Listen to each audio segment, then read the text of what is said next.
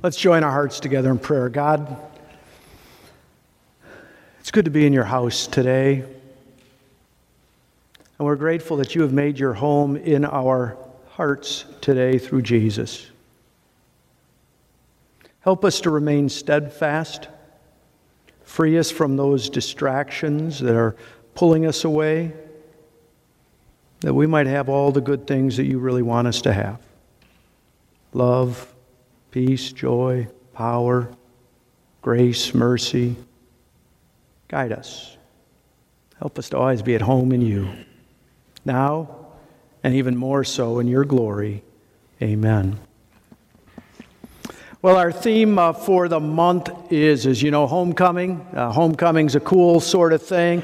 Uh, some of you, it's been a couple of years since you were in high school. You remember what homecoming was like uh, dances and floats and football games, and an exciting time to see people back together. And so in the church, we're focusing on homecoming, that we would have our home in Christ, that we'd come back home, uh, not stray or wander away. We've been having some neat activities. We had a gr- great day yesterday in spite of the rain. We had uh, kind of a field day sort of thing. Uh, we've got a stuff the bus food drive going on as part of our homecoming. And uh, we want to think about today about, about being home in Christ. Uh, what's, what's the saddest song you know? When you think about sad songs, what's the saddest song you know? You know this song, don't you? The cat's in the cradle and the silver spoon, the little boy blue and the man in the moon. When you coming home, Dad? I don't know when, but we'll get together then, son. You know we'll have a good time then. Don't you hate that song? it's so sad. You know, the, the boy is home alone and dad is out all distracted. And then it ends up even sadder yet because at the end, the dad is wanting to be with the son, and now the son's got all these things going on, and dad's left home alone. Do you know what it feels like to be home alone? That's hard. You know, uh, uh to be all by yourself. You know, maybe you have different periods of life like that. Maybe you're single. Single can be hard. It can be hard to be single, a divorced or widowed. It can be hard to be all alone. Some of you, the kids are up and they've all graduated. Now you're rattling around in that big old house all by yourself and you feel a little home alone. Or uh, for the kids, you know, that time when finally mom and dad are going out to dinner and they're going to leave you home alone without a babysitter, and you're so excited until, wait, what was that noise? Is someone looking in the window? Home alone. It can be a hard thing, a difficult thing. We're going to look today as we think about God in this situation. Uh, we're going to think about a divine dilemma. God is one who is home alone. You know, Dorothy's right. Uh, there's no place like home. And we'll start the message with this statement There is no place like God's home.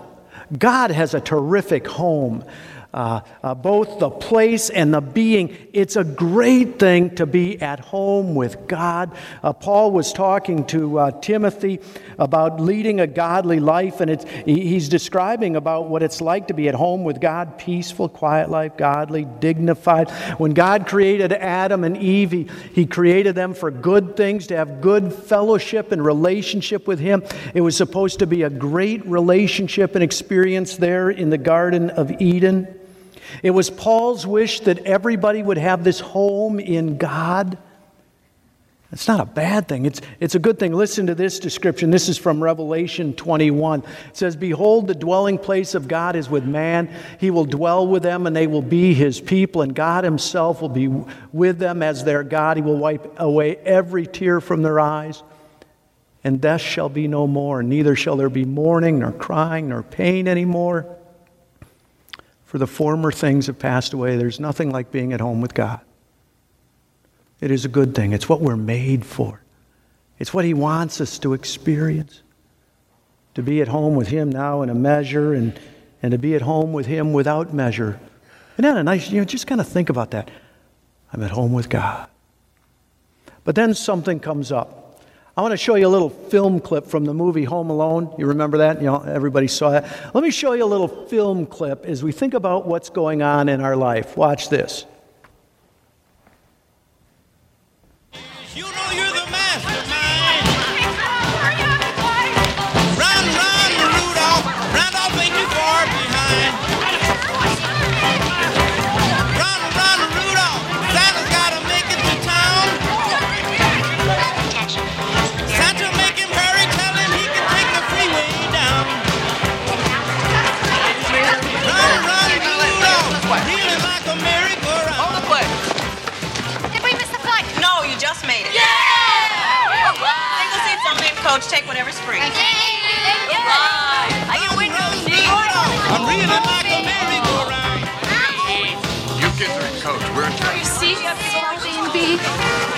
Four and B. I'll take the coats.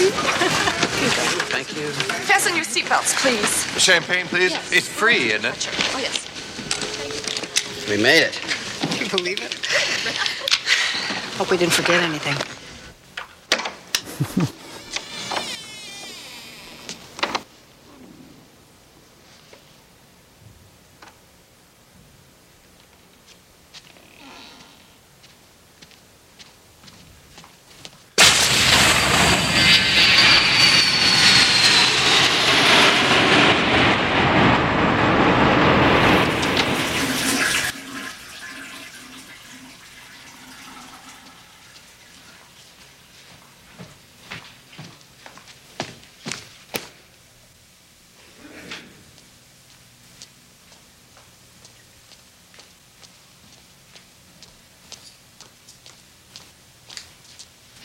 Parade is not fit to What are you doing out of costume? Now get back and get dressed. Oh, I'm terribly sorry. I thought you were our Santa Claus. Your Santa Claus is intoxicated. Oh, no. Yes, it's disgraceful. How can you allow a man to get Jingle bells, jingle bells, jingle. Stop that. What do you mean by drinking? You know it's not allowed. The allowed. man's cold. A man's got to do something to keep warm. I'll warm you. I ought to take this cane and, And I the- ought to, uh, somebody, Julian, get some black coffee. Uh, plenty of it. Yes, Miss Moore. Black with a little cream. Mom?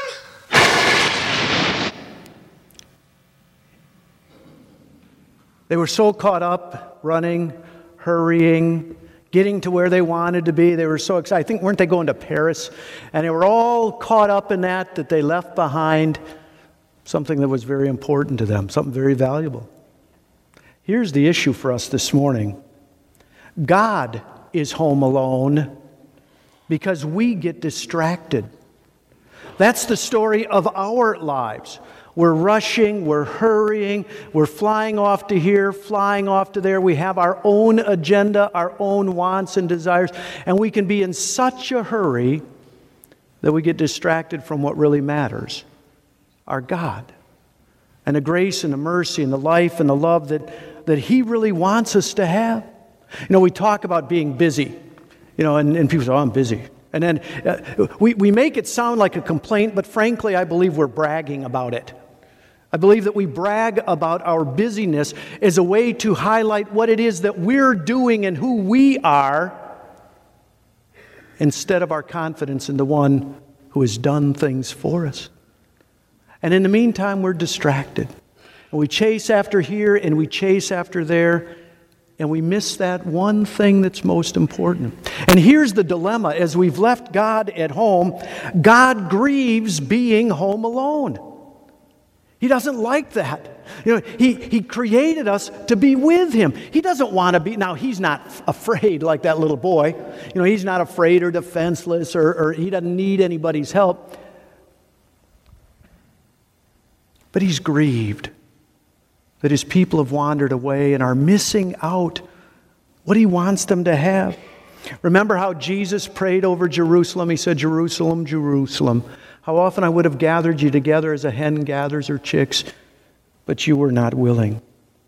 God created the human race not to, not to push us around, but that we might enjoy him. God doesn't want to be our boss, He wants to bless us. God doesn't want to condemn us, He wants communion with us. And it grieves Him, it hurts Him When you and I go chasing over hither and yon, distracted by all sorts of things. That's why it says, Paul wrote, he said, uh, This is true, uh, this is good, and it's pleasing in the sight of God, who desires all people to be saved and to come to the knowledge of the truth. God wants his house filled with you and me and others. Do you remember the story that Jesus told? Uh, the kingdom of God. He, in, in a lot of the stories he tells, he compares the kingdom of God to a party, to a gathering. And in one of the stories, there was this wedding, and, and the wedding feast wasn't filled up. And so it says the master, now this is from Luke chapter 14, and the master said to the servant, Go out into the highways and hedges and compel people to come in that my house may be filled. God wants you and me to enjoy being at home with Him and have His peace and His mercy and His strength and His power and His blessing. And He warns us against getting distracted and, and hopping on that plane to someplace else. And here's the good news. You know, we talk about the gospel as good news. Here's the good news the good news is that God provides the way home. I don't know if you remember in that movie, the mom and the dad were trying to do all that they could to get a flight back you know, they'd messed up and they wanted to make things right, and so they were doing all that they could to, to get back home. There isn't anything that you can do to do that. You don't have enough for, for what it would cost for that flight. But God has provided the way home. It just didn't grieve God to have his house empty, it killed him. Jesus went the way of the cross, suffered and died to make a way for us back home that we might be connected to God and restored to relationship with Him. That's what Paul was writing when he was writing to Timothy. He says, uh, For there is one God and there is one mediator between God and men, the man Christ Jesus, who gave Himself as a ransom, as a payment. He was the ticket. He paid the Uber fee or the cab fee or the plane uh, fee. He gave Himself as a ransom for all. I want to put us all on guard about being distracted being caught up in what we're doing instead of what's been done for us. Jesus Christ came to save sinners. And in Him and in Him alone we have life and we have it more abundantly. He invites you and me to come and be a part of His house. You know, they say home is where the heart is. So, in our hearts with Him, we're at home right now, and there'll be a day when we're going to be at home in a very visible way, face to face. Find your home in Jesus. Do you know what this is? You know what this is, don't you? You know what that is? It's a full house, yeah. A full house is a good thing, especially when that full house is God's house. And He wants you and me to be a part of it. Jesus said, Let not your hearts be troubled. You know, don't be anxious, don't be worried, don't be frightened, don't be distracted, don't be dissuaded. Let your hearts not be troubled. Believe in God, believe also in me. He says, same thing. Jesus is God. He said, In my Father's house are many rooms. There's room for you, there's room for me, and there's room for us. You know, you know how that passage ends up, don't you? He said, uh, You know the way to the place where I'm going. And Thomas says, Well, no, we don't know how are we going to find. And that's where Jesus says, I am the way, the truth, and the life. No one comes to the Father except through me. Be on guard against distraction, blasting off to some place that's not really home. And look to God, who has made that way home for you in Christ Jesus. One more thing Paul was writing to Timothy as an apostle. Paul was doing all he could to go out and offer other people this free ride home. And he was raising up Timothy to do the same thing, to go out into his world and invite people back home.